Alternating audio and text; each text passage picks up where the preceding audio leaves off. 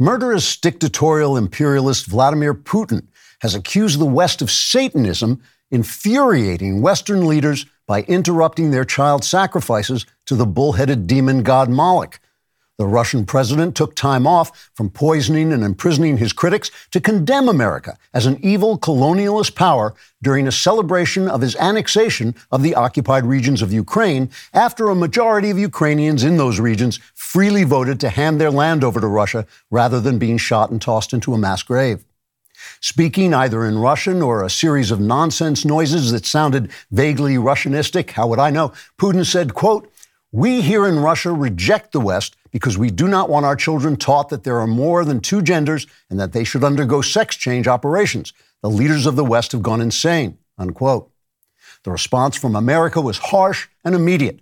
Public health admiral and walking Monty Python sketch Rachel, oh look, I'm a girl because I wear cardigans, Richard Levine, was quick to strike back against Putin's accusations of insanity at a ceremony celebrating a new California law allowing sexual perverts to perform amateur surgery on children until they're whatever gender the pervert wishes to molest, Levine said, quote, how dare Putin question the sanity and morality of Western leaders who are following the science as quickly as I can make it up?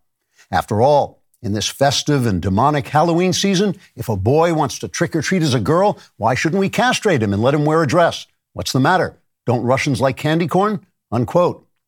Levine then put on his admiral's outfit and sang the entire libretto to Pirates of Penzance in falsetto while chasing a 16 year old girl around the room with a scalpel and denouncing the invasion of Ukraine.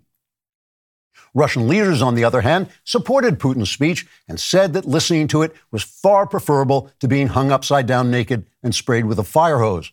They especially praised Putin's threat to unleash his nuclear arsenal and lay the entire planet waste if he was not immediately allowed to take over all the countries of which he was already czar in his imagination.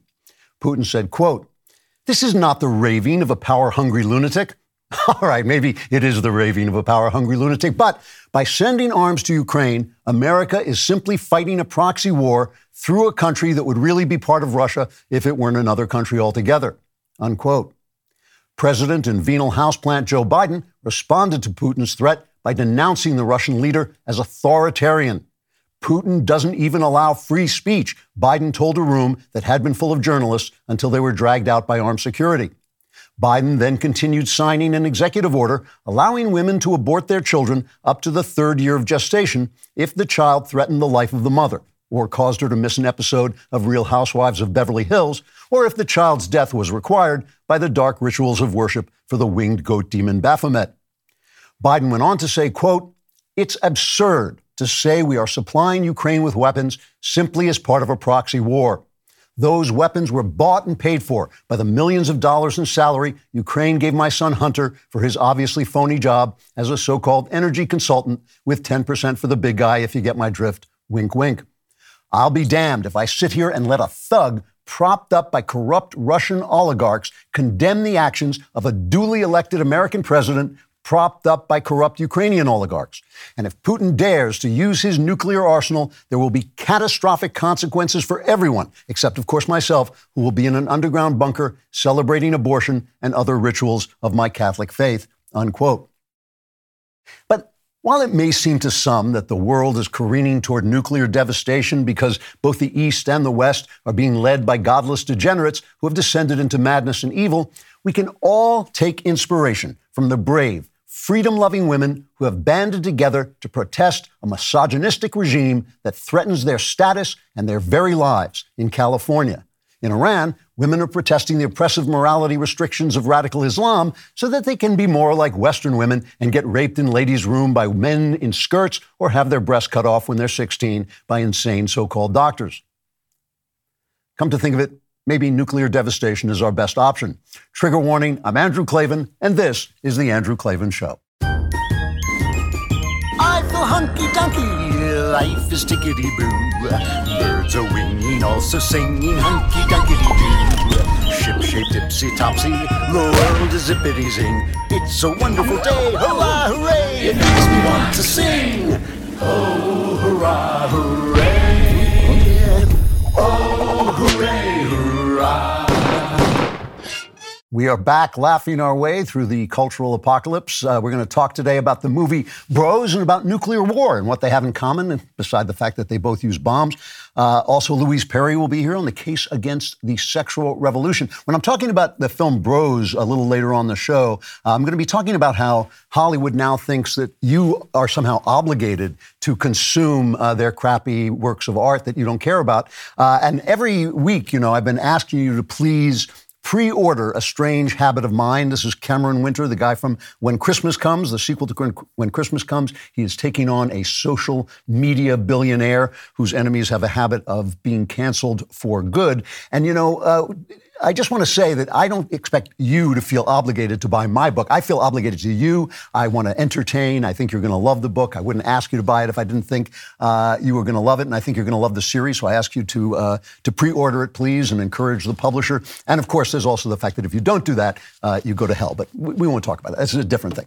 Also, you want to subscribe to my YouTube channel, the Andrew Klavan YouTube channel. Uh, you will get exclusive content there. If you ring that little bell, someone you don't know will die, but you will get exclusive content also. And if you leave a comment, and the comment is enough to get you thrown out of the best society, we'll, we'll welcome you in here because you'll fit right, right in with all of us uh, doing this show. Uh, today's comment is from Paul Connolly. He says, My Friday isn't complete till I watch the Klavan Open. There are no E's in Klavan, and there is nothing on the internet that is better uh, than the Klavan Open. We had this uh, fact checked, and this is absolutely true. It's for uh, George Washington's. It's, uh, that's the absolute truth. When I'm researching my crime novels, I sometimes have to research some pretty unsavory things, and I don't want people seeing what I'm looking at. And I know most of you are probably thinking, well, just use incognito mode. I'll tell you something incognito mode does not hide your activity. It doesn't matter what mode you use or how many times you clear your browsing history, your internet service provider can still see every single website you've ever visited. And that's why, even when I'm at home, I never go online without using ExpressVPN. It doesn't matter who your internet service provider is. ISPs in the US can legally sell your information to ad companies. ExpressVPN is an app that reroutes your internet connection through their secure servers so your ISP can't see the sites you visit. ExpressVPN also keeps all of your information secure by encrypting 100% of your data with the most powerful encryption available. Most of the time, I don't even realize I have ExpressVPN on. It's always on. It runs seamlessly in the background and is so easy to use. All you have to do is tap one button and you're protected. ExpressVPN is available on all your devices, phones, computers, even your smart TV, so there's no excuse for you to not use it. Protect your online activity today with the VPN rated number one by Business Insider. Visit my exclusive link, expressvpn.com slash Klavan, and you can get an extra three months free on a one-year package. That's E-X-P-R-E-S-S-V-P-N.com slash Klavan, expressvpn.com slash Klavan to learn more. And I know what you're thinking. I know how to spell Express, but how do you spell Klavan?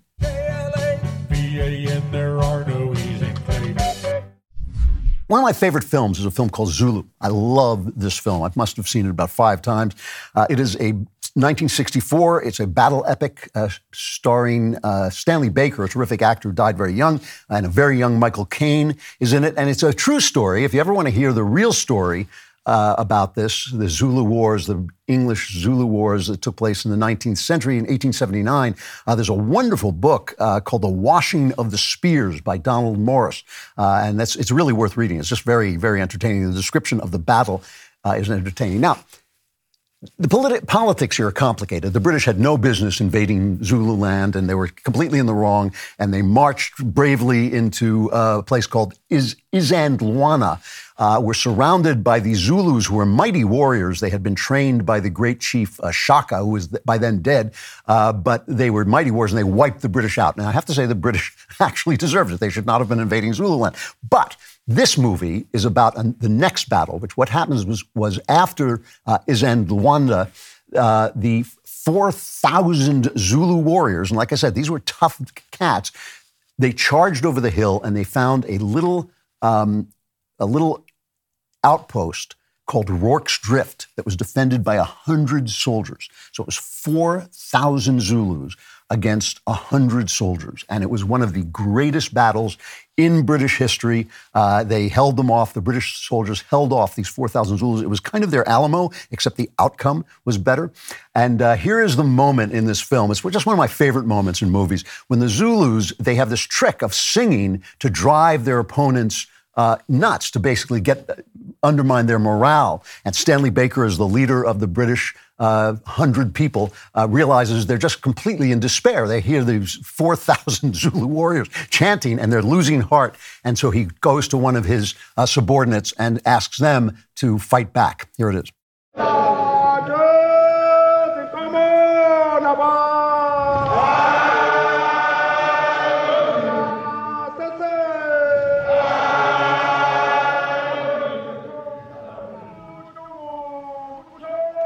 Think the Welsh can't do better than that, Owen? Well, they've got a very good bass section, mine. But no top tenors, that's for sure.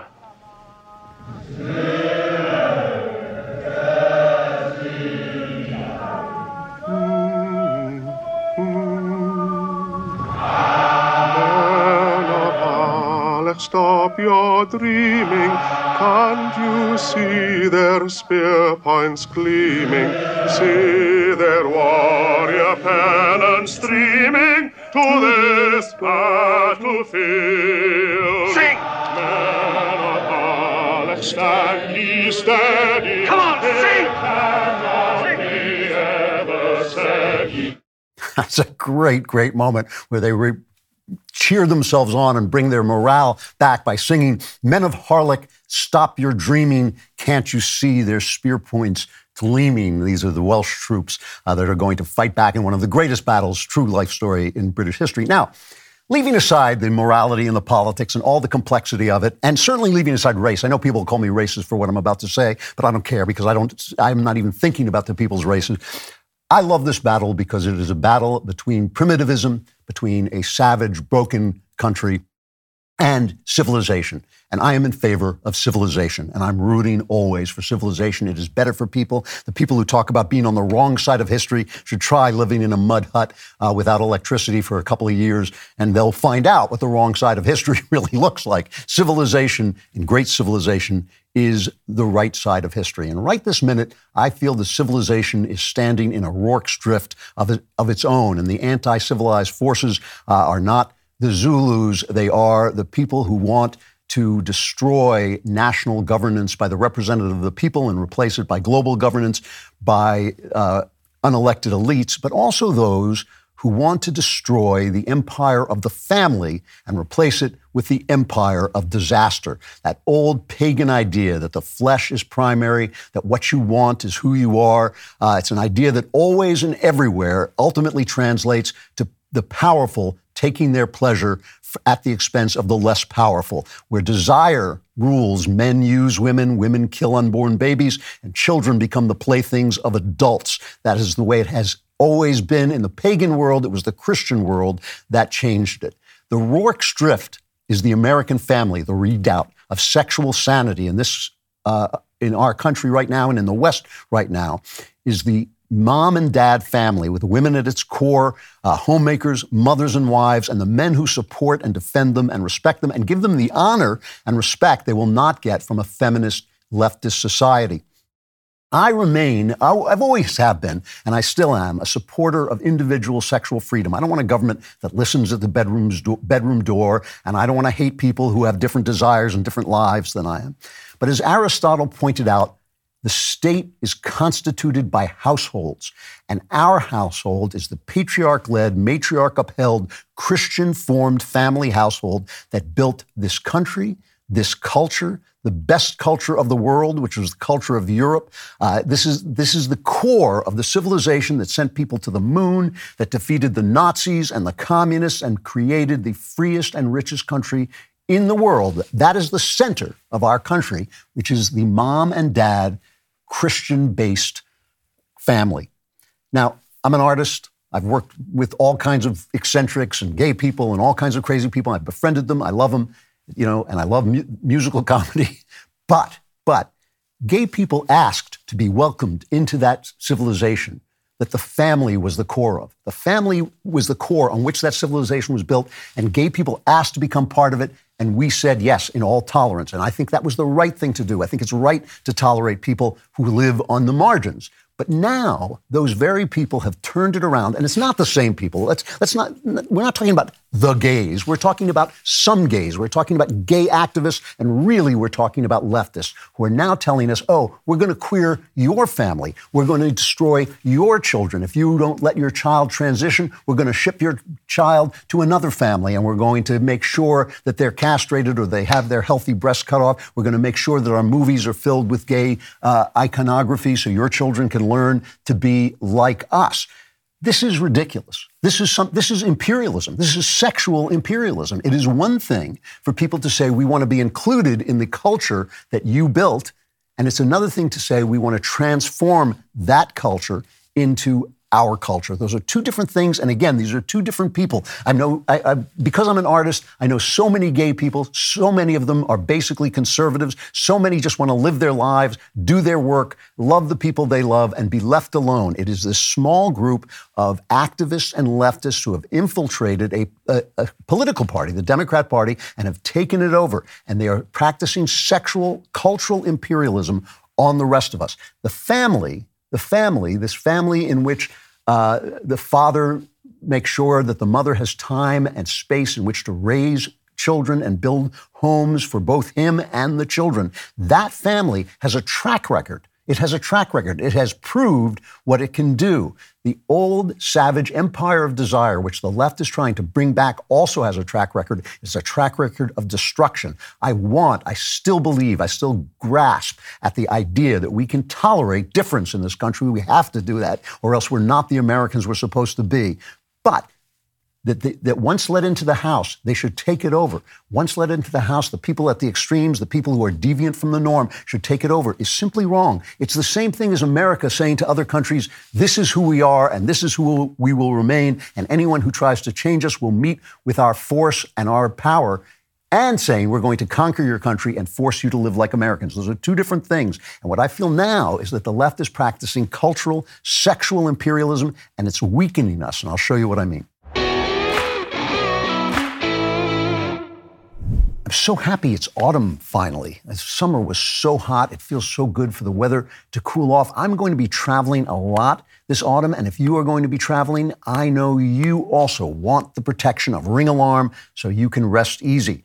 You know Ring, they're the video doorbell company that lets you talk to anyone at your door no matter where you are, but they also make an alarm, an award winning home security system with available professional monitoring when you subscribe, and it's incredibly easy to install. I have done it myself.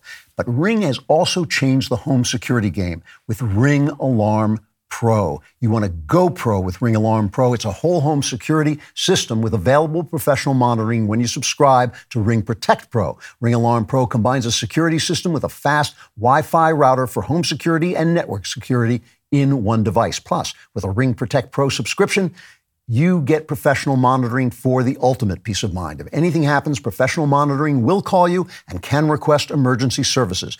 This fall, whether you're across the country or across town, you can rest easy and know everything at home is protected and connected and will stay this way. To protect your home, go pro with Ring Alarm Pro. Learn more at ring.com forward slash Klavan. That's ring.com forward slash Klavan. If you need to know, and you do, how to spell Klavan, just wait till somebody comes to your doorbell, ask them on the Ring Gap app, you know, just say, how do you spell Klavan? And if they know, then you set off the alarm.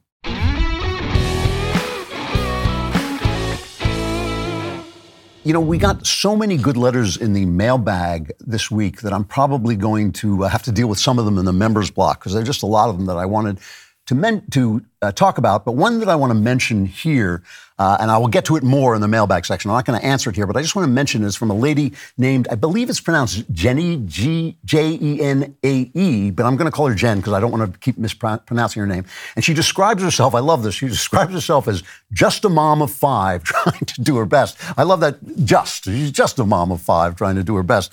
Uh, and, and Jen has a son who's autistic, and he's 13, but he has the emotional age of about three or four, which is really a tough situation. It is really tough to, to deal with a child like that. And so Jen is not just doing the work of a hero uh, raising five children, which is already heroic work. She's got even more uh, heroism. Uh, she's displaying even more heroism by dealing with this difficult kid who she says is a delight. And the kid loves Buzz Lightyear and she wants to show him the new movie, Lightyear, right? And if you're a parent, you know what this is like. You know what it's like to have your kid delight something. I remember scouring little shops in New York trying to find my daughter just something about Pinocchio because she loved Pinocchio.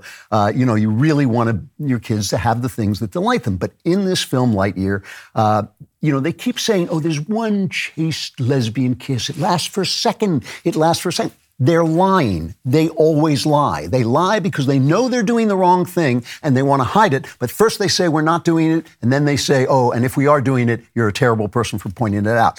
What, what happens, and I haven't seen the film, this is what I've been told and what I've read about and what I see uh, on, in, in this clip that I'll show you, is that Buzz Lightyear keeps coming back and his best friend uh, is a woman. That she gets married to a woman. They have a child together in their lesbian marriage, and then there is a chaste uh, kiss. Here's here's this what's in the film. Oh, I got engaged. Oh wow, that's that's great. What's her name? Kiko. She's one of the science crew. You got engaged to someone you just met? Buzz. I met her three years ago. Oh right, right.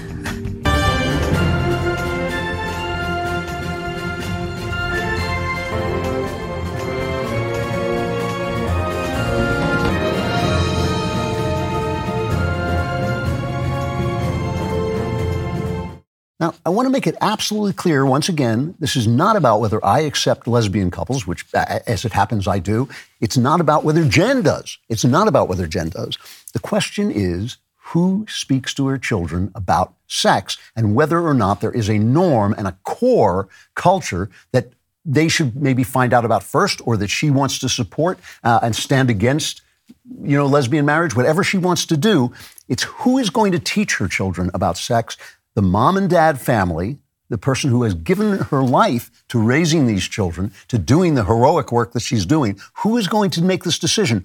Or is it going to be the people who brought you Harvey Weinstein, the people who brought you the casting couch, the people who trade off child actors at pool parties with their gay mafia and pass them around and ruin their lives and never get caught and never pay a price. The people who've been divorced five times and have children out of wedlock who end up in rehab writing memoirs about their famous family who destroyed their lives. These are the, these skunks who believe that their sexuality should be imposed on you or preached to you uh, when you are acting by the highest level of human sexuality, which is in a devoted uh, marriage in service to the children it produces.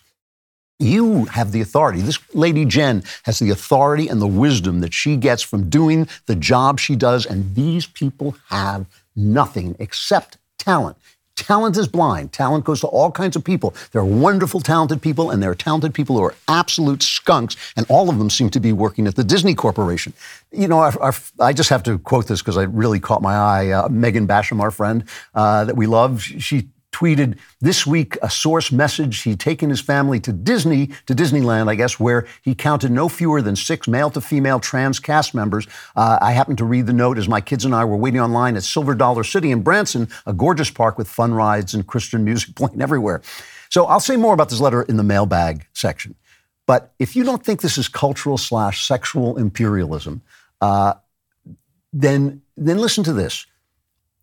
Why, if, if it's not, why does the state of Colorado keep hounding Jack Phillips, the cupcake guy, the baker, the guy who wants won't make a cake for a gay wedding because he doesn't believe in that? Are there no other bakers in Colorado? Is Colorado actually devo- is it a, a bakery desert? They keep coming back at him, and that's not the message he wants to deliver in his arts. But they can't have anybody say that. They cannot have anybody say, no, I'm not going to do that. Uh, this push to put explicit gay sexual material into schools, especially at the youngest level, and when you stop it, they say, well, that's book banning. That's censorship. But no, it's not. That's not book banning. It is not censorship. It is not book banning or censorship to keep explicit material out of the hands of children.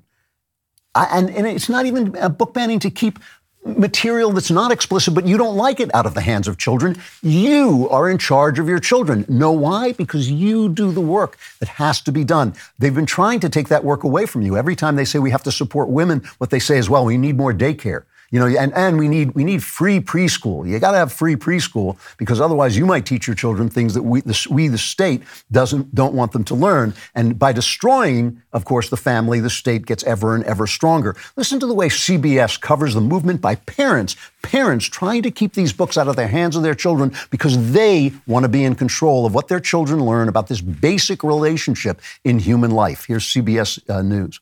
Well, we want to turn now to the sharp rise in book bans in America's schools and libraries. A recent study found hundreds of books, mostly focused on LGBTQ themes or racial issues, have now been forbidden across the country. CBS's Elaine Quijano goes in depth. A small Michigan town is locked in a war over words. The battle is over these five books with LGBTQ themes. These books and lifestyle choices are destructive and wrong. Last month, a group called the Jamestown Conservatives led a successful drive to essentially defund the library. They want those books removed from the shelves. I feel like we've kind of stepped back in time talking about book banning. Library Board President Larry Walton opposes moving or removing the books, calling it censorship. It's heartbreaking to be associated with this situation. Oh, it's heartbreaking that he can't show his gayness to these children, that he can't show gay material to, to these children. It's all a question of who decides. This is basic Thomas Sowell. It's not what's right or wrong, it's who decides. The parents. Ex- completely, completely. It's 100% in the parents' hands. And the fact that they want these books out of the school, just get them out. You don't, there shouldn't even be a discussion. Just take them out. You know, it, I don't even care if it's something where we all agree that they're wrong. They still have the right to do this. But this is different. This is an attack on the family. And again, it is not gay people attacking the family. It's these leftist activists. It's the leftism that infiltrates these, th- that takes over people's identities. First saying, if, if this is your identity, then you're with us. And then, of course, throws you out if you're not that. If you're a black guy who says I'm not supporting the Democrat Party, then you're, you ain't black. Then, and if you're a gay guy who says I'm not supporting this, you ain't gay. You're not part of it. All they mean is that you're leftist. That's all they want. And if you disagree, they will destroy you. You know, they, the thing is, because the left owns all of the communication vehicles except this one, uh, no, except a few, but I mean, they own the mainstream ones.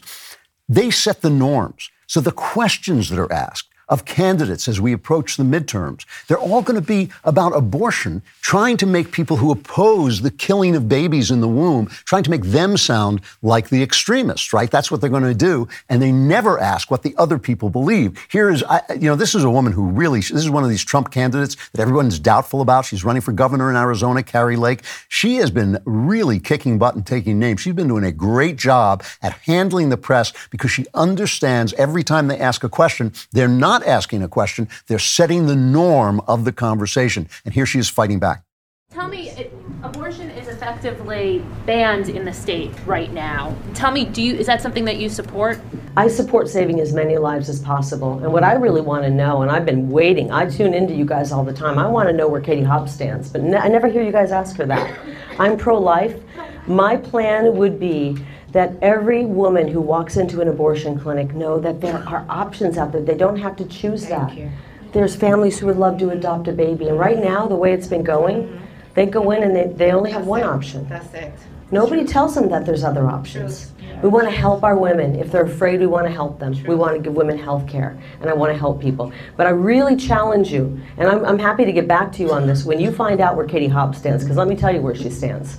She supports abortion right up until birth Thank and after you. birth. That's right. She supports if a baby survives a botched abortion, that that baby die on a cold metal tray. That's the way you handle that. That because they're setting the norm. What is what? Where do you stand? How extreme are you on this question? You know, when they say to people, when they say to Republican candidates, uh, you know, do you believe in abortion in the case of rape or incest? The answer to that is, well, does my opponent believe in it in the case of wanting a girl instead of a boy? Does my opponent believe in it if the child happens to be redheaded instead of black haired? Does my opponent believe in aborting a child because it happens to be Sagittarius instead of Leo? When do you say no? When do you say no? Why let them set the norm, right? The norm should be life, right? The norm, of course, should be letting a child live. This is why, you know, when they come off after Herschel uh, Walker, uh, the Senate candidate in Georgia, ex football player, obviously has had a hard time in his life. Now they're accusing him, plausibly, I think, that, that he paid a woman to have, uh, paid for a woman's abortion. And they're saying, oh, Republicans, look, look how disgusting they are. They'll stoop to supporting this man who did this terrible thing uh, just to d- defeat, uh, you know, Warnock, just to defeat somebody who wants abortion all the time for everybody at any stage. Who he believes in infanticide, yeah, I too would vote for this guy. I'm sorry he did a bad thing. I'm sorry he's had a hard life. He apparently had uh, mental problems. I'm sorry about all that stuff. But what, what's the idea? The idea is I'm not supposed to vote for a guy who did a bad thing so you can legalize doing this bad thing. You know, uh, the only thing they're getting him on is hypocrisy if they got him on that. And if they get him on hypocrisy, well, at least he has standards that he's violating. This, this personal destruction. If you don't think this is cultural, cultural imperialism, then look at the way they personally want to destroy anyone who stands against them which includes, by the way, the people here at the Daily Wire. They went after uh, Matt Walsh, who's doing, as I've said a million times, is doing God's work going after this transgender butchery of children.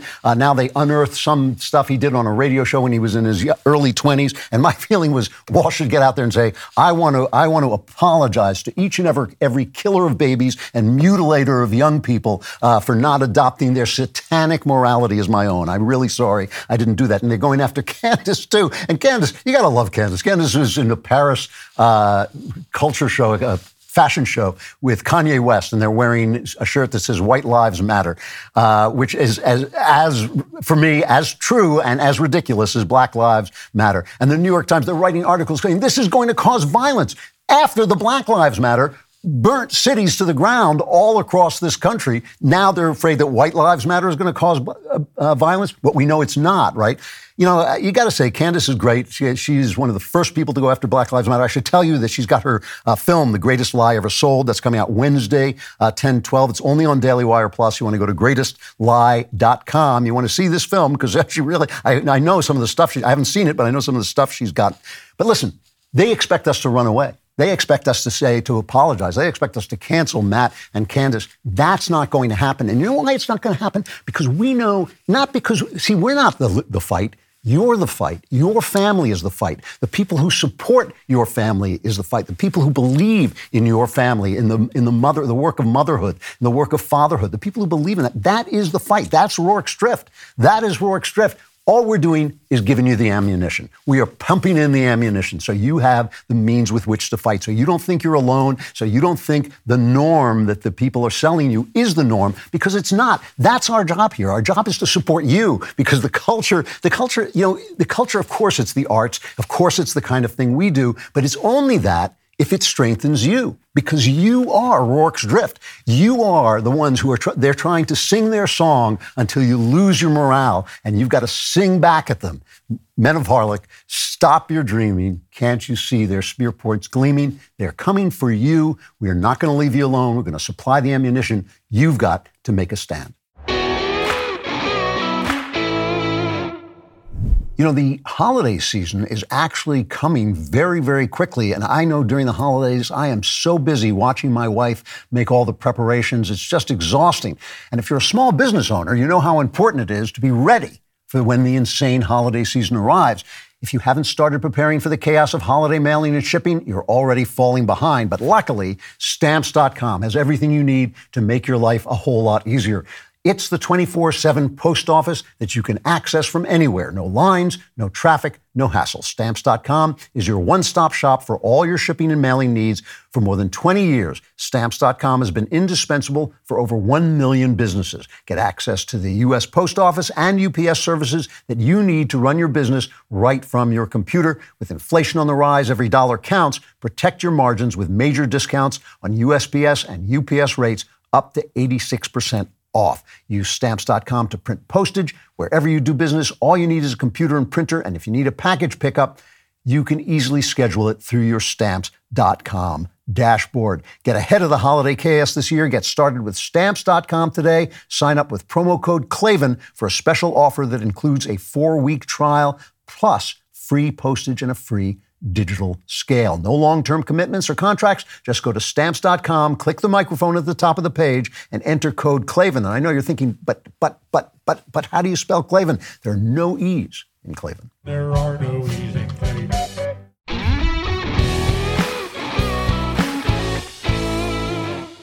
Now, when I say this sexual imperialism is hurting us, when I say this cultural imperialism of the left is hurting us, it's because there is imperialism abroad in the world right, in the case of, of Russia, for instance, but China too, and it's weakening our profile in the world. You know, uh, Jean Paul Sartre uh, wrote a play where he said, Hell is other people, hell is other people. Well, the reason hell is other people is because other people force you to confront reality. Other people don't do what you want them to do, they don't react the way you want them to react. And so you have to adjust to other people, and that helps you become more realistic.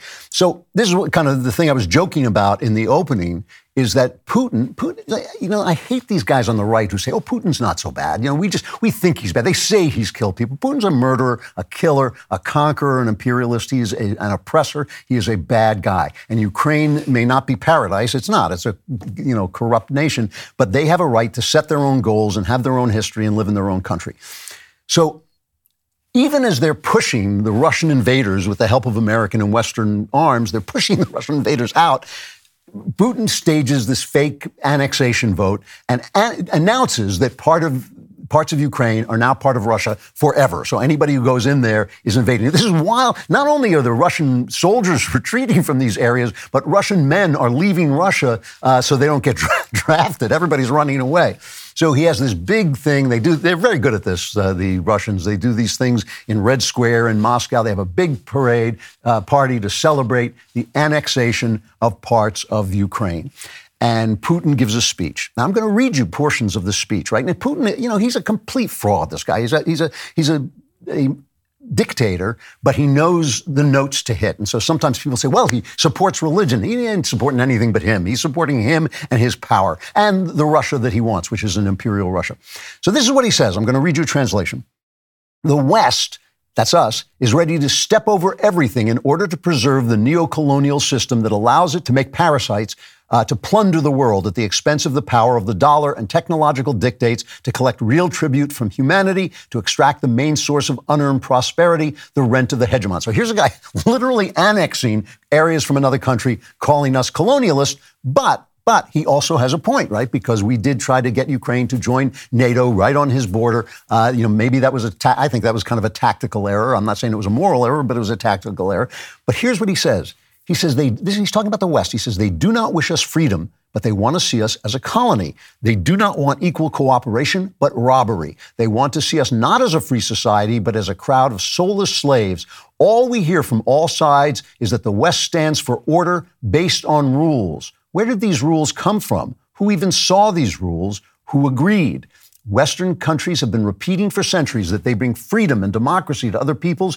Everything is exactly the opposite. Instead of democracy, suppression and exploitation. Instead of freedom, enslavement and violence. The United States is the only country in the world to use nuclear weapons twice. This is a threat, destroying the Japanese cities of Hiroshima and Nagasaki.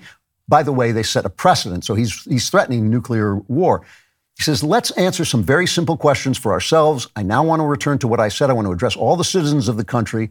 Uh, he says, not only to those colleagues who are in the hall, to all the citizens of Russia, do we want to have here in our country, in Russia, parent number one, number two, number three, instead of mom and dad?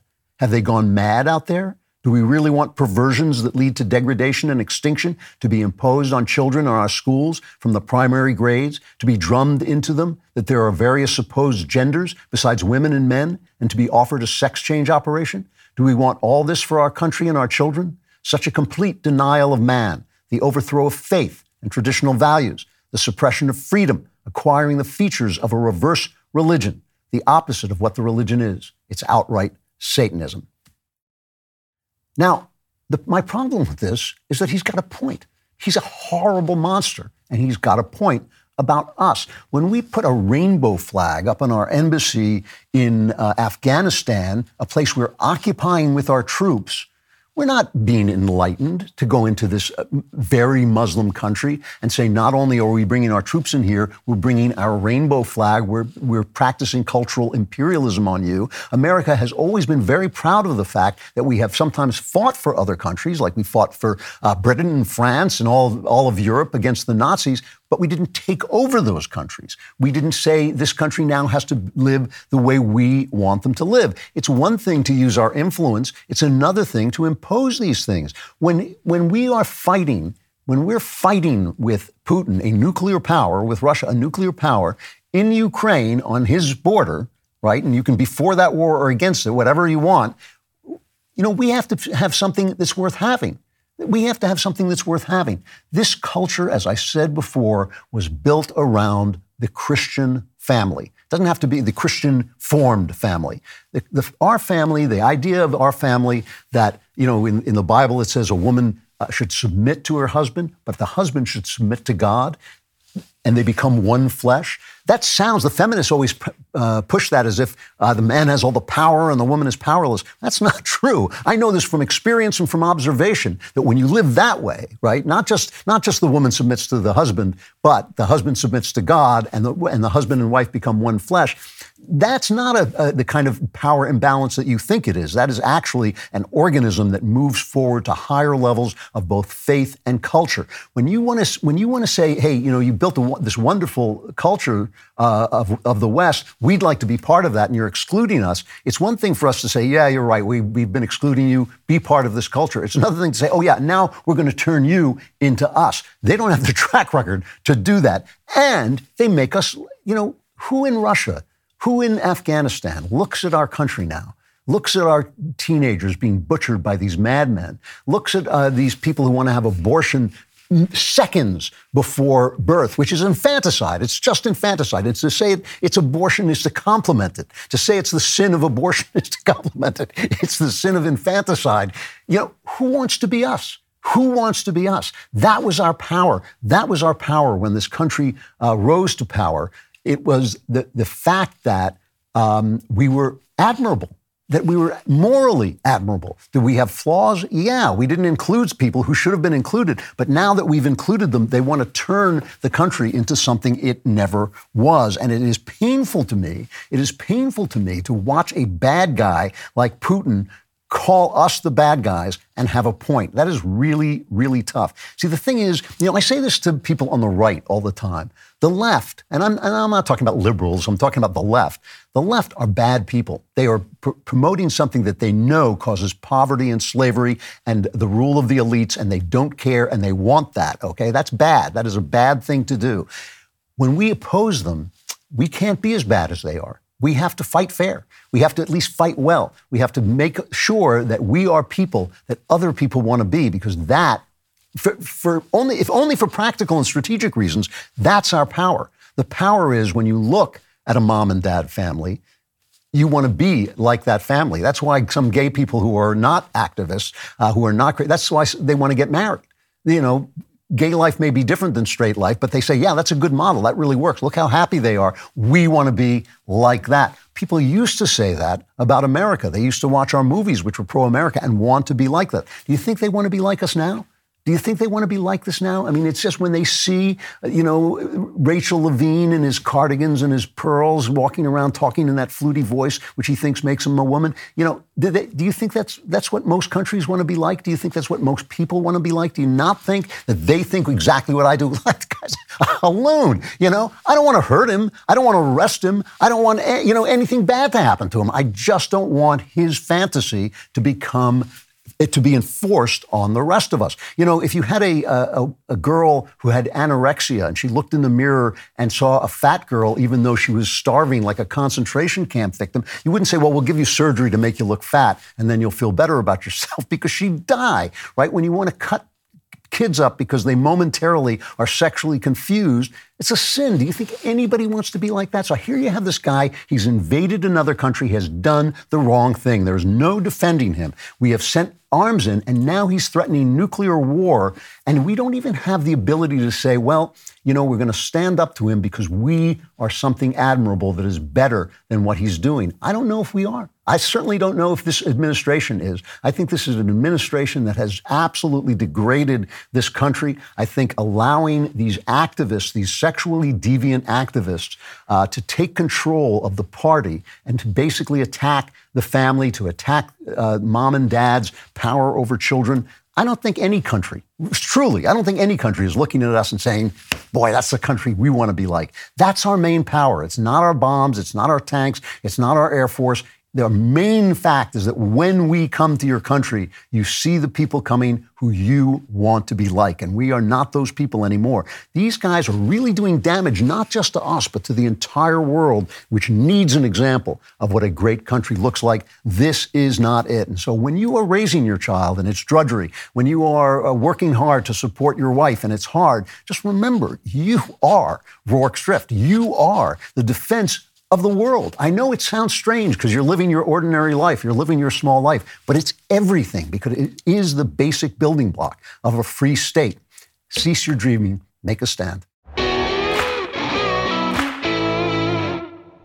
This week, I had a great evening giving a talk to the Society for Women of Letters, just wonderful, wonderful women. And one of them said to me, would you come on and just say rockauto.com? And I said, I'm, I'm sorry, I can. I'm a, I'm a married man. Because when you say rockauto.com, the ladies go insane. Because when you say that, women know, they know that you know how to get auto parts for your car at great prices right in your computer. You're not the kind of guy who's going to go down to your broken car and sit in it pretending like a kid that you're driving down to a car parts store that doesn't know anything more about cars than you do. No, you're going to go on to rockauto.com's easy to use catalog and find their terrific prices with lots and lots of car parts for all kinds of makes and models. This is a family owned business. They've been doing this for 20 years. So go to rockauto.com right now and see all the parts available for your car or truck. However, let me caution you. Do not just go around saying rockauto.com because you will find you may be carried away by a group of very excited women who know you know where to get your auto parts. When you go there, be sure to write Klavan in there. How did you hear about us box so they know I sent you? And you don't want to say Klavan out loud either because that really is trouble. So we're talking about sexual imperialism and cultural imperialism. It's really leftist imperialism in, in a way, but uh, which that actually just links right into this movie Bros, this gay uh, rom com that came out this week, uh, directed by Nicholas Stoller, and uh, which with a screenplay he co-wrote with Billy Eichner, uh, and it, the idea of it is it's just going to be a rom com, but it's going to be about gay people. But underneath is also the message that gay people are very, very different uh, than straight people, and all this stuff that they told us about love is love uh, was just a trick they were pulling on us. So the movie comes out and it just tanked and it had a lot of money behind it. It made uh, 4.8 million uh, in its first weekend. Now that's really low, by the way. That means that that gay people didn't show up for it either. Nobody showed up for it. That's a really small number. And the co screenwriter, Billy Eichner, uh, starts sending out these angry tweets. Uh, here's one of them. That's just the world we live in, unfortunately. Even with glowing reviews, great Rotten Tomato scores, an A cinema score, et cetera, straight people, especially in certain parts of the country, you know who you are, uh, just didn't show up for bros, and that's disappointing, but it is what it is. He says that's just the world we live in, unfortunately. Uh, and and he, this is a guy who's tweeted angry stuff about the Bible. Uh, get your fictional, hateful Bible stories and your fake fictional religious BS out of our lives, and F you and all. So, so he's, he's a little hostile, a little hostile to the uh, straight culture. Uh, here is the trailer from this. Uh, and uh, it's just a, uh, just a little bit of this trailer, which gives you an idea of what's in it. Hi, everyone. It's Bobby Leiber, and welcome to your favorite podcast where I talk about whatever I feel like talking about. So, these big movie producers came to me and said, We want you to write a rom com about a gay couple. Something a straight guy might even like and watch with his girlfriend. Gay guys are my jam. Awesome. something a straight guy might like? Am I gonna be in the middle of some high speed chase, then all of a sudden fall in love with Ice Cube? Am I gonna get butt f- by Jason Momoa while we're both worrying about a volcano? They said, we just want a movie that shows the world that gay relationships and straight relationships are the same. Love is love is love. And I said, love is love is love. No, it's not. That is bullshit. so, so he's basically saying, you know, that well, well, you heard what he was saying. Basically, that uh, straight culture is just too too shabby for uh, gay people to even pretend to be part of. So.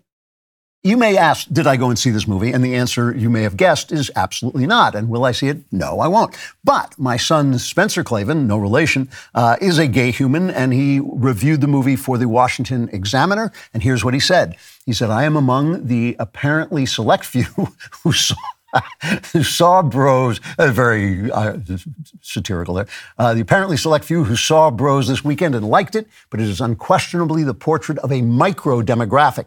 If you're in or adjacent to that micro demographic, it's charming, relatable, and funny, sometimes even hilarious. On the other hand, if you've never lived among affluent liberal homosexuals in an American metropolis, the jokes are likely to fall flat. This isn't even slice of life filmmaking, it's sliver of life cut with one of those surgical blades that's only a few atoms wide.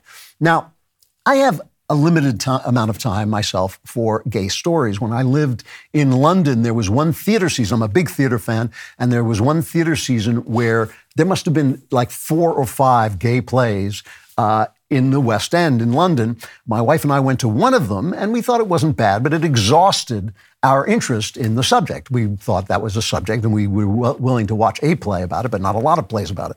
And I mentioned this offhandedly at the time to a gay friend, but he was a leftist, so he was prone to being offended, and he was offended. And I said, "Look, you know, this is this is not about me." Uh, it's not something that I care about that much. It's part of the world. I know gay people, so I'm, I'm happy to hear a story about this, but a love story between a man and a woman has a subtext that it's about whether the world will continue, whether a man is uh, strong and brave enough and a woman loving and tender enough to create the next generation. The future of two gay people really doesn't have that kind of uh, resonance, and it's not about me, it's about something else. Now, there's also something else, and I want to just talk about this bluntly. Straight guys tend to find gay uh, acts of affection, let's call them, not to mention sex, unpleasant to look at. We don't like looking at that. In fact, what we like looking at is pretty girls. That's what we like looking at. That's why men men want to see a sex scene because they want to see the girl. They do not want to see the sex. They want to see the woman. This is actually the truth, and uh, that's why they a lot of guys love lesbian sex scenes because they're two uh, naked girls. That's what that's about, right? So if you're watching something uh, that you actually find unpleasant, you are going to have limited tolerance for it. And the reason this point is important is this. We're not obligated to see what you make. We have no debt to you whatsoever. We don't owe you anything. I'm talking as the audience. I'm also an artist. You, as the audience, don't owe me anything. You don't owe me to pre order, as you well should, uh, A Strange Habit of Mind. You don't owe that to me. I'm asking you to do it because I think you'll love the book. But you don't owe it to me. It is my job to entertain you. And so this isn't just with gays. It is with all of these lefty guys in uh, Hollywood. They are basically accusing the audience of being bad people for not showing up for their work. Even if their work is good, we don't owe it to you to see it. There are plenty of, I don't like rom coms at all, by the way. I, I don't go to a romantic comedy at all. Even if it's great, I'm not going to go because I don't care, right? I am not responsible to come to your story. So they did this again. They did it with uh, what was it? The Ghostbuster, the girl Ghostbuster one in 2016. Uh, they made made it Ghostbusters with all women, and people didn't like the trailer and didn't show up. And the cast came out and said, "Well, because we were basically sexist." Here's that. It's not something that hasn't happened. It's just that each and every time it comes up. Is everyone seems to act like it's the you know it's the, the first, first time. time. that like there's Yeah. a talking monkey or something crazy. It's like we we cast billy goats or something to, to play all you know, it's like billy it just seemed like like we did something completely wrong and we didn't. We made a great movie. So here's the thing, right? We may have not gone to see it because there were women in a film that we considered to be a bro film, and we didn't want to see a bro film with a bunch of girls in it. That, that's one reason. We may have not gone because we thought it was bad. We may have not gone because we had 40 bucks to spend and we decided to spend it on dinner. We may have not gone because it was a sunny day and we felt like taking a walk instead. We could not go for any reason we like. The idea that we are that somehow you made this thing, so we're responsible for seeing it, is insane. It is completely insane. It is a complete turnaround. They did this with you know with Black Panther. Now I didn't like. I thought Black Panther was really dull, but but I think all superhero movies are really dull with one or two exceptions. But they were doing the same thing before Black Panther came out. Uh, this LA Times writer, Jamal, Jemele Smith, wrote in Time magazine he said, when I'm considering the folks who preemptively hate Black Panther, I will bet there wasn't one person in America who preemptively hated Black Panther or cared. But he says, I see, they seek to stop it from influencing American culture. I say, let them try. Wow, what a hero this guy is. You know, who cared? Who cared? Maybe you just don't like superhero movies. Maybe you have something better to do. You know, this, this is the entire thing. You know, I, I, sometimes joke about the fact that I have a hard time promoting myself, especially, especially comical when I've been trying so hard to promote a strange habit of mind because I really think you'll love it. Uh, but Jeremy said this, the God King of the Daily Wire said to me, there are many kinds of intelligence. You have no self-promotional intelligence. When the prequel to A Strange Habit of Mind, when Christmas comes, uh, came out, I took my Twitter list. I did this because Knowles told me to do this because I'd never promoted myself before. And I said, How do you promote yourself? And Knowles told me to go on your Twitter list, find the people who have a lot of followers, and ask them if they will tweet about the book. So I had a list. I have a long Twitter following. I had a long list. I got halfway through it. Absolutely true story. Absolutely true. I began to get so nauseous that I couldn't continue. I only got halfway through the list because I got nauseous. And I don't, I don't ever get nauseous. I mean, I could, I could eat poison and not get nauseous. But it was asking people for something that really bothered me. I didn't want to ask anybody to help me because it's my responsibility to entertain you. The reason I did it, the reason I decided to do it is because of my politics and because of my outspokenness. I've lost the venues that would have advertised it to you, and I only had me to do it. So I realized that I had to do it. It was only fair to the work I'd put in to bring it to you. But just because I bring it to you doesn't create an obligation in you to do it. And this sense of obligation is absolutely fascinating and is absolutely a change in pace of what the artist is supposed to be. You know, uh, there's uh, a famous speech that was written by Samuel Johnson in the 18th century for the famous British actor of his day, David Garrick, uh, when he opened his theater. Uh, David Garrick is so famous, the Garrick Club is a club in in uh, London uh, where actors go. And there was a famous line that is engraved over the Garrick Club in London uh, that was written by Samuel Johnson. He says, The drama's laws, the drama's patrons give. For we that live to please must please to live. In other words, you're the audience. You set the rules, and the rules can be anything you want. They can be we don't like to see nudity. They can be we don't like to see Tom Cruise. They can be we don't like to see movies that have too much red in the pa- the color palette. They can be anything you want because we are here for you. Now, mixed in with that attitude is a certain snobbery that has always been there. I mean, I'm sure you've seen, uh, or I hope you've seen Hamlet, and you've seen him give his, um, you know, his speech to the actors how they're supposed to read the lines and they're supposed to be natural. Here's Laurence Olivier giving part of that speech. Suit the action to the word, the word to the action. With this special observance that you o'erstep not the modesty of nature. For anything so overdone is from the purpose of playing, whose end, both at the first and now, was and is to hold as twere the mirror up to nature. To show virtue her own feature, scorn her own image and the very age and body of the time, his form and pressure. Now, this overdone, though it make the unskilful laugh, cannot but make the judicious grieve, the censure of which one must, in your allowance, outweigh a whole theatre of others. You see, so what he's saying there is that art has a purpose to hold the, the mirror up to nature, uh, and if you do it badly, you may please the fools in the crowd, the people, you know, the peasants in the crowd, but the judicious will not like it, and they are worth more than anybody else. So there's always been this snobbery that artists have in it, and it's it's got a fair point to make, which is that we are doing something, and when you do it well, the judicious will know, but the crowds might not. So you might make a beautiful movie that folds because only the judicious know, only people who understand the arts get it. Uh, and then only a few people will show up, and the big crowds who show up for you know garbage like Black Panther won't show up. And, and there's always been that kind of snobbery. But the difference there, the difference there is where did the artist at that time, in the Shakespearean time, where did he get his ideas of what nature is? Well, Shakespeare tells you.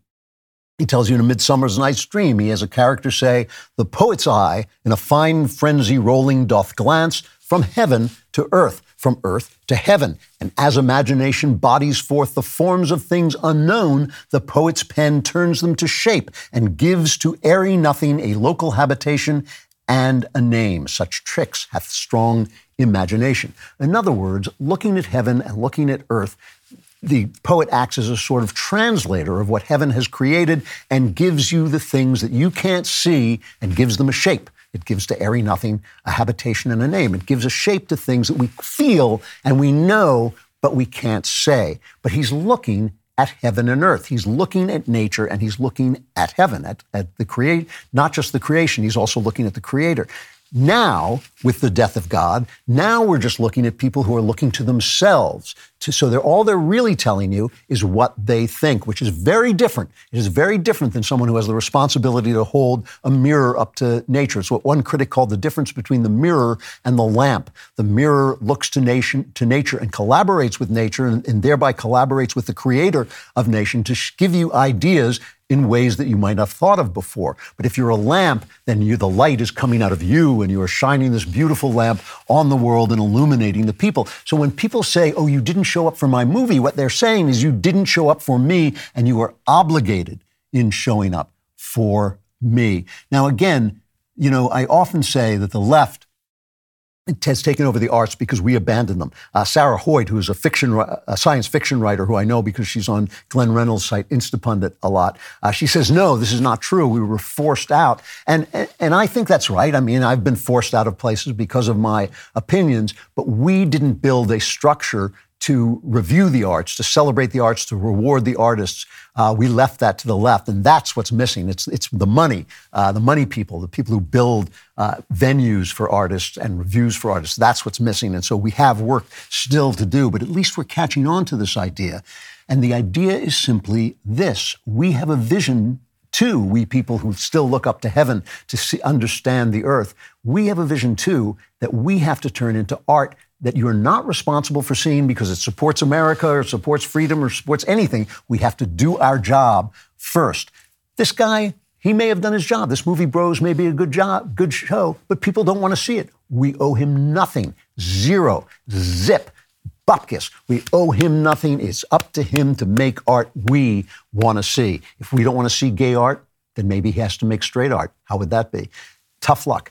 This is what I mean about cultural imperialism. They want to force us to like the things they like. They want to force us to desire the things they desire, and they want to force our children to do it too. And the answer is simple no. This Monday, we will celebrate Michael Knowles Day, or as some people call it, Columbus Day. And while many woke companies will ignore or attempt to rebrand this holiday, Jeremy's Razors will honor it with an historic sale. From now through October 12th, you can purchase a Founder Series shave kit for 40% off plus free shipping. That's a 1% discount for each of the 40 Christopher Columbus statues that have been removed or destroyed in this country by illiterate buffoons. It's time to stand up and celebrate history in defiance of those who wish to cancel it and stop giving your money to woke razor companies that hate you and give it to Jeremy instead. God knows he needs it. he doesn't need it, but he wants it. He wants it so much. So navigate your way to jeremy'srazors.com and enjoy a sale for the ages. One of the more positive things that is happening to my mind is that I feel like a lot of women are suddenly waking up to the fact that some of the ideas they've been sold over the last 30, 40 years are not really very good ideas after all, and that some of the things that women need and want out of life are being denied them by the very people who tell them that they're their friends. Uh, Louise Perry is a British journalist. She's the author of a new book that is making waves called The Case Against the Sexual Revolution, a new guide to sex in the 21st century. Louise, thank you very much for coming on. You're so welcome. It's a pleasure to be here. So, I was looking first at the table of contents of this book. Uh, chapter one, sex must be taken seriously. Chapter two, men and women are different. Three, some desires are bad. And chapter eight is called marriage is good. Uh, so I don't know. You sound like some kind of conservative evangelical semi-fascist, as we call we call them here. Uh, what, what is your excuse, Louise? uh, no, but uh, what? Where? Where is this coming from?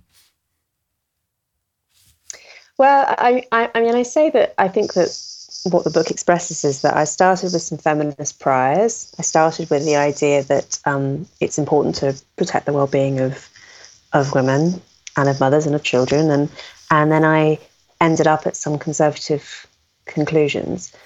What I was trying to achieve with those chapter titles is, on the one hand, to say things like men and women are different, for instance, that are is an apparently very obvious statement but also we know that actually it isn't necessarily regarded as obvious. And so I was trying to, to, to tread that exact tightrope. And I think I achieved it because I've had, even before the book was published, I had a, a bit of a Twitter storm when the contents page was shared.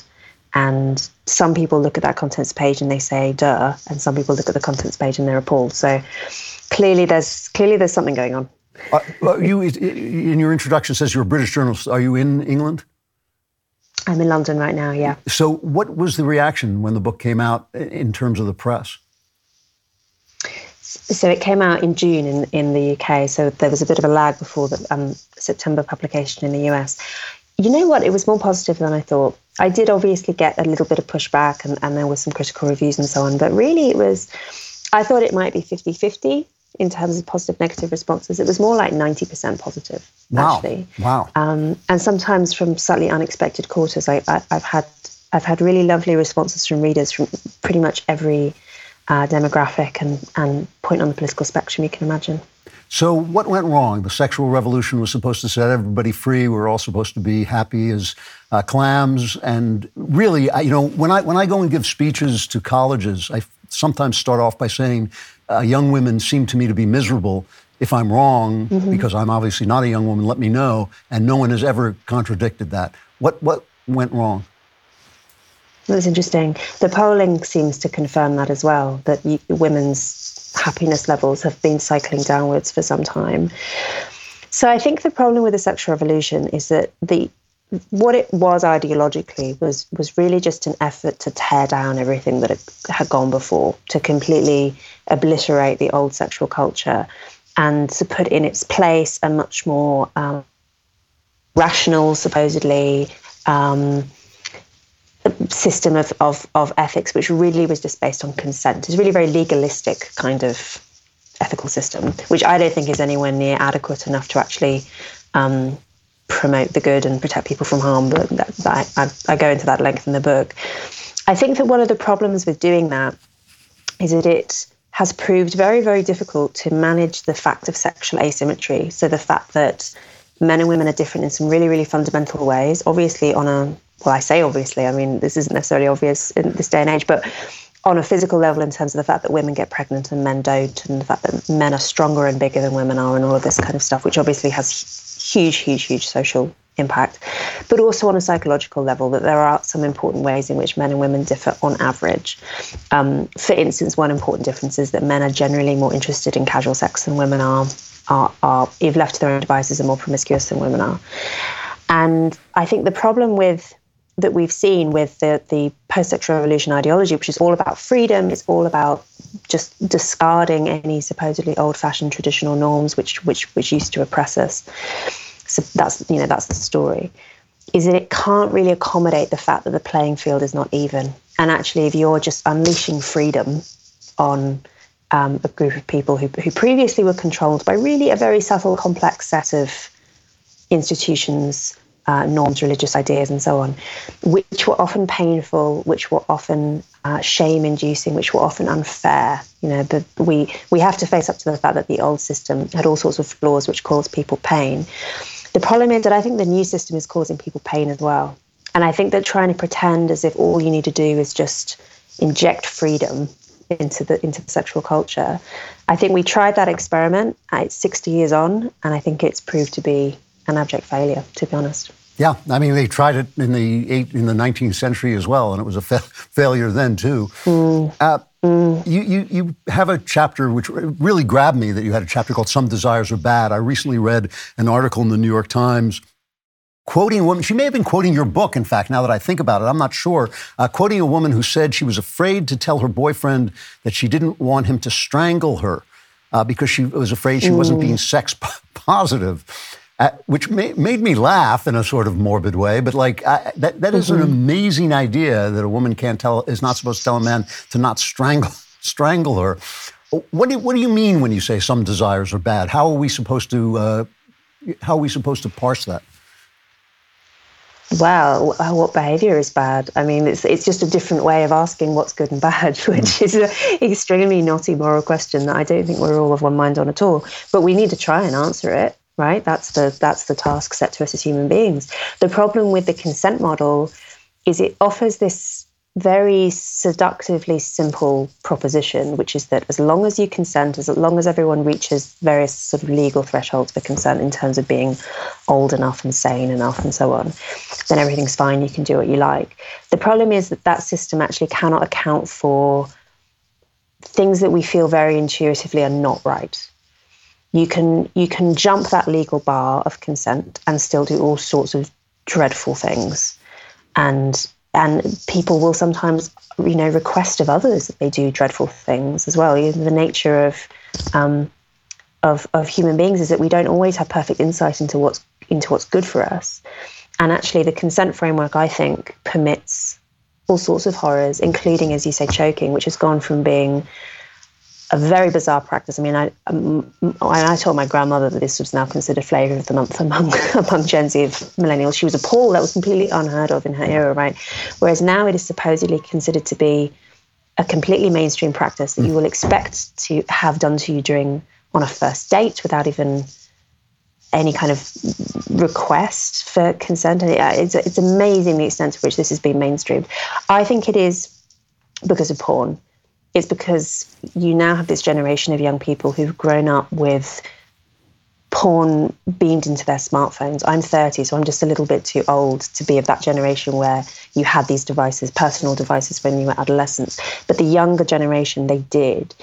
And it's interesting actually that the some of the most vehement anti-porn sentiment is coming from that age group precisely because they have they have learned very much the hard way exactly how damaging porn can be on the on the young on the young developing mind, and where things like choking or spitting on your partner or slapping your partner or calling your partner disgusting names, this is presented as being just part of the sexual script. This is what sex is. And so you have young people who have never even kissed someone else mm. watching hundreds or maybe thousands of adults having this aggressive, loveless sexual scene played out. And I think it's no surprise that we're seeing this offline as well. So I, I, am so in, incredibly ancient that I remember uh, there were rules about certain things that whether a girl consented or not was actually not the the question. It was whether she was consenting to something that was going to be damaging. And you, the guy, was responsible, uh, in part at least, for saying, you know what, uh, I'm, I'm taking you home, even though. Whenever mm-hmm. people make this point that the sexual revolution has gone bad, they're always very careful to say the old way was bad, but, or I'm not saying we go back to the 50s, but. Is there mm-hmm. something wrong with that disclaimer? I mean, is there maybe something that was lost that it actually was in and, in and of itself good? Uh, you know, sex is not a system that's made to work. It's a system of, of great, uh, you know, confusion and difficulty and co- complexity but maybe the, the old rules had a, a point. Is there any reason to disclaim them? The old rules certainly had a point. I mean, I don't think that we should necessarily idealize any particular decade. You know, the 1950s is always the one that gets held yes. up. It was a very unusual decade in all sorts of ways. What I think is, though, worth looking at is the commonalities across culture. My first degree was in anthropology, and I call on anthropo- anthropological research quite often in the book because I think it illuminates quite how strange we are. And it, it, it seems to us as if things like um, premarital sex and online porn and all these things, which are now completely just the air we breathe, it, those are strange actually in historical terms and, and, and anthropological terms. And I think, you know, abs- I, part, part of the reason I make the case for marriage is because I think you can see in the data that there are all sorts of ways in which married people do better and married mothers do better and children brought up in in in households with two married parents do better. You know, I think you can very easily just call on rational means to make that argument. You don't necessarily need to be appealing to tradition or to religion. But it's also worth pointing out that every culture has a system of marriage. That there are, I mean, there are there are really two systems, which is either mono- the monogamous or the or the polygamous systems. Those are the only two available in, in all the cultures that we've seen. And the cultures that do best in all sorts of ways are the monogamous ones. And I think the idea that comes out of the sexual revolution that we're unique, that we don't need all of that old old fashioned rubbish, you know, that we can just do away with it. And we don't need a system of marriage, we don't need a system of sexual ethics that's any more complex than just consent, yes or no. I think it's really hubristic mm. to think that that's true. So I think that you can say simultaneously, you know, I don't necessarily want to be directly recreating the 1950s, but also if we're the only culture that's saying this quite peculiar stuff, yeah. does that not suggest that we might be the ones that are wrong? So uh, that's an excellent point. Uh, uh, now, what is to be done, as they say? I mean, you have um, men who know no rules and want no rules, most of them, uh, and women who are really being victimized. I mean, it's just very obvious. How do, how do you make mm-hmm. a change and who begins that change? Well, it's a difficult one because our, our material circumstances have changed a lot. You know, we have we have the pill, we have the internet, we have all of these inventions that are, that can't be uninvented. So it's not possible to just revert immediately back to any kind of old system that's dependent on completely different material conditions. But one thing that I do really hope comes out of the book is something I really noticed from um, from speaking to lots of young women and, and, and all the campaigning and journalistic work I've done in this space, is there are so many women who are so afraid to protect their own boundaries. One of the things that, um, one of the ways I think in which the old the old culture did in some ways serve women better than the new culture within our lifetimes is that the default used to be no. If you were going on a date with a woman, the default assumption was that you would not be having sex. And obviously there were there were exceptions to that and there was all sorts of hypocrisy, you know, of course. But I think one of the things that's really difficult for a lot of young women now is that the, the default is yes. The assumption is that you will be having sex on a first day, and it, it, suddenly it becomes the responsibility of the young woman to be to be trying to impose a boundary where there, where there, there isn't assumed to be one.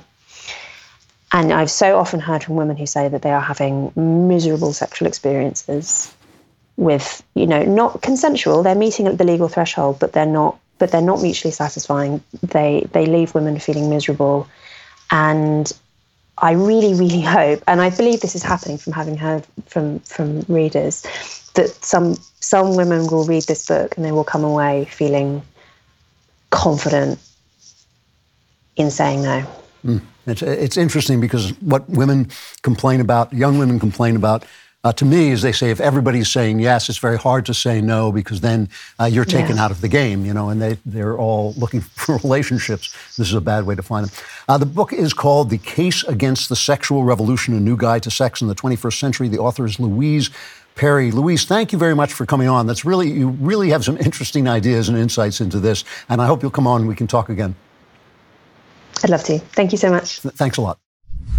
And now I'm sorry to tell you, we are approaching the Klavanless week, especially if you're not a subscriber. Uh, we've got a little bit of mailbag coming before you get there, but still, if you're not a subscriber, the Klavanless week will come. But if you are a subscriber, there will be a subscribers block to fend off the inevitable doom that you will be facing as you enter that darkness, that internal darkness uh, that, where there's wailing and gnashing of teeth. Here it comes, but before it does, we're going to solve all your problems with the mailbag. I just love Venn diagrams. You know, the three circles, right? Sometimes there are more. Yeah! I love Venn diagrams too. Whatever. All right, this is the letter I was telling you about earlier in the show from Jenny or Jenny, maybe, uh, but it's Jen, we'll call her. She says, I want to thank you for being such a wonderful supporter of women uh, who wish to lovingly serve their husband and nurture and care for their children. I can feel the respect you have for us. Uh, good, because it is true and it is there. Uh, she says, I would love your wise advice. My 13 year old son is autistic and obsessed with the character Buzz Lightyear. He is so looking forward to the new movie, but with a gay kiss in it. My husband and I do not feel this is appropriate for him or for our younger children. Emotionally, our son is about a three or four year old, and he will just not understand why mom and dad decided we can't he, we can't see this movie no matter how hard we try to explain. Much of our extended family feels we ought to just let him see it anyway, and I have even found myself trying to rationalize it. My son is a sweet boy, and he does not ask for much. These bastards. I realize Disney people, they should be ashamed of themselves. I realize that much of parenting is hard, and I'm not usually afraid of hard things, but I'm so disappointed that I cannot let him see this movie. I guess I don't have a question. I'm just looking for words of support and encouragement as I try to do what is right. Thank you. And just a mom of five trying to do her best. I love the fact Stephen Colbert, who is just a hack and a corporate spokesman, makes millions of dollars, but she is just a mom of five, and he is the great Stephen Colbert. So it's a wonderful world. It's, it's an upside down world. Uh, here's the thing I do support you in this. I think you're right. I, as I said, it's not just a kiss, it is an actual worldview that is being put forward and sold to your children by people who are dysfunctional and uh, wicked uh, and who live in a business that is full of dysfunction and wickedness uh, and have no business telling you what your children should see. And so remember, you're not really, you are old enough. Obviously, your son isn't, but you are old enough to know you're not seeing Buzz Lightyear. You're seeing the people behind Buzz Lightyear. And I support you in this, and I, I know how hard it is, but it will pass. You know, that, that is the thing. It will pass. And, um, you know, there will be other films that he likes seeing, and maybe you can find other things that he will enjoy. But I do understand this. I will say this there used to be a thing that the, of course, the left made fun of. It was called something like clean flicks, and it, the, the, Mormons uh, kind of supported it, uh, and it would edit out scenes so that they you could show your kids things that had had sexuality or uh, bad ideas in it, uh, and and you could show it to them. Now that they lost a court case. It was quite a while ago. It was almost 20 years ago, I think. They lost at least 15 years ago. They lost a court case where the court said, "No, you're making money." Off somebody else's artwork, and that's not fair. So you you can't do that. And so I believe that uh, Clean Flicks or Pure flicks whatever it was called, had to to shut down. However, um, that doesn't mean you can't have it done.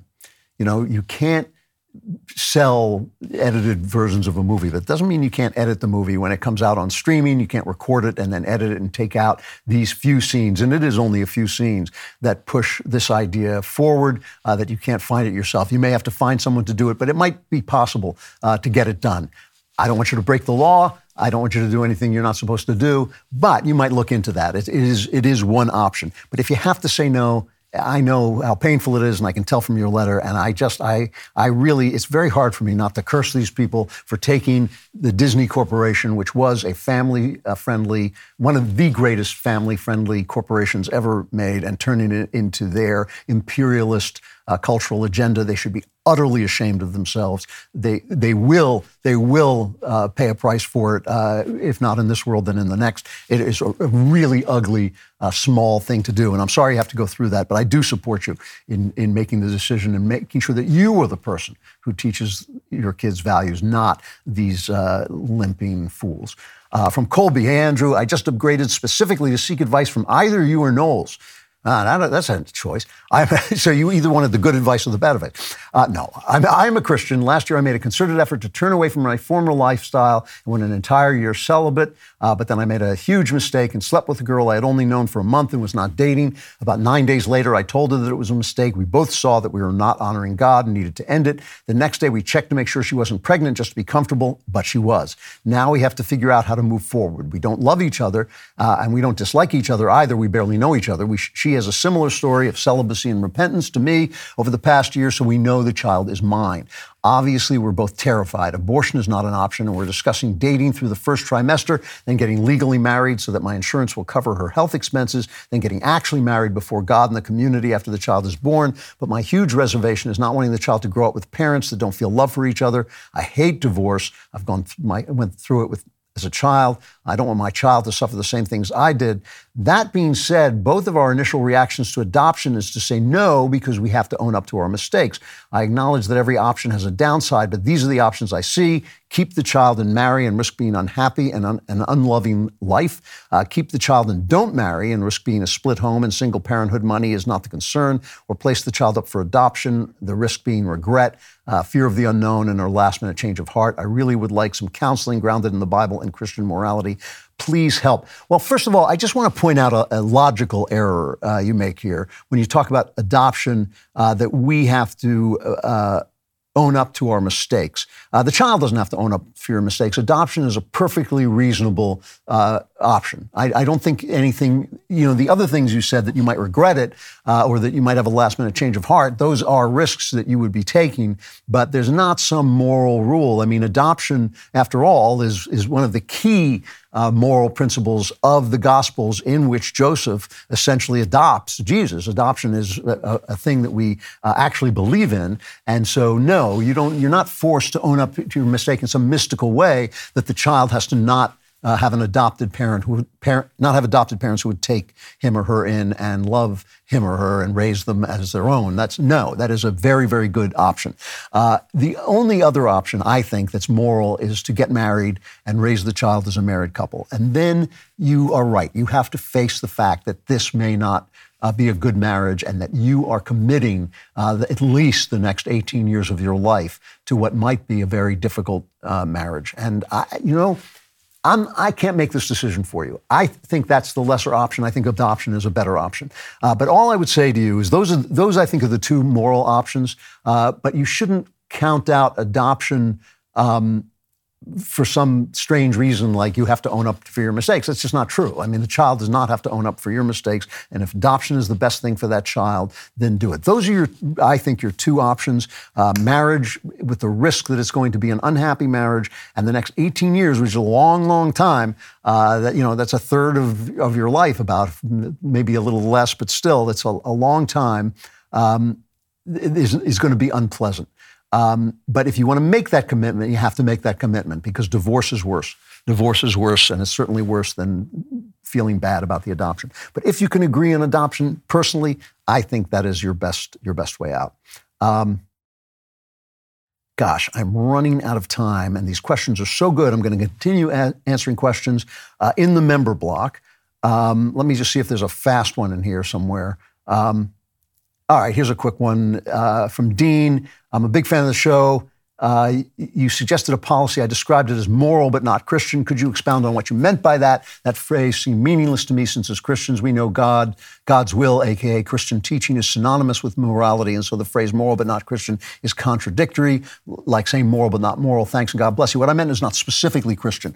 Uh, there may be many moral answers to a problem. Uh, they don't have to come, you know, wrapped in, uh, you know, Christianity to be moral. Obviously, it is it is Christian to do the moral thing, but there are things that different ways of handling something. You may say, we were talking about the death penalty, as I recall, and I said the death penalty, I can imagine situations in which the death penalty is moral. It is not specifically Christian thing to do. Uh, and I can imagine putting someone in prison for life being moral, which is also not a specifically Christian thing to do. There are, you know, Christianity is not a, a a rule book. It's not a book of, it's actually not a rule book. It's a relationship uh, with Jesus Christ uh, that hopefully improves your view of morality and makes it clearer. Uh, but there are lots of solutions that are not specifically Christian that are moral things to do. That is the end for those of you who are not subscribers. And so at least you can take a little, a little bit of consolation in knowing as you face the eternal darkness of the Klavanless Week, you deserved it because you didn't subscribe. But if you subscribe, the members block is coming up, and I will be answering more of these really interesting questions in the mailbag. Stay tuned.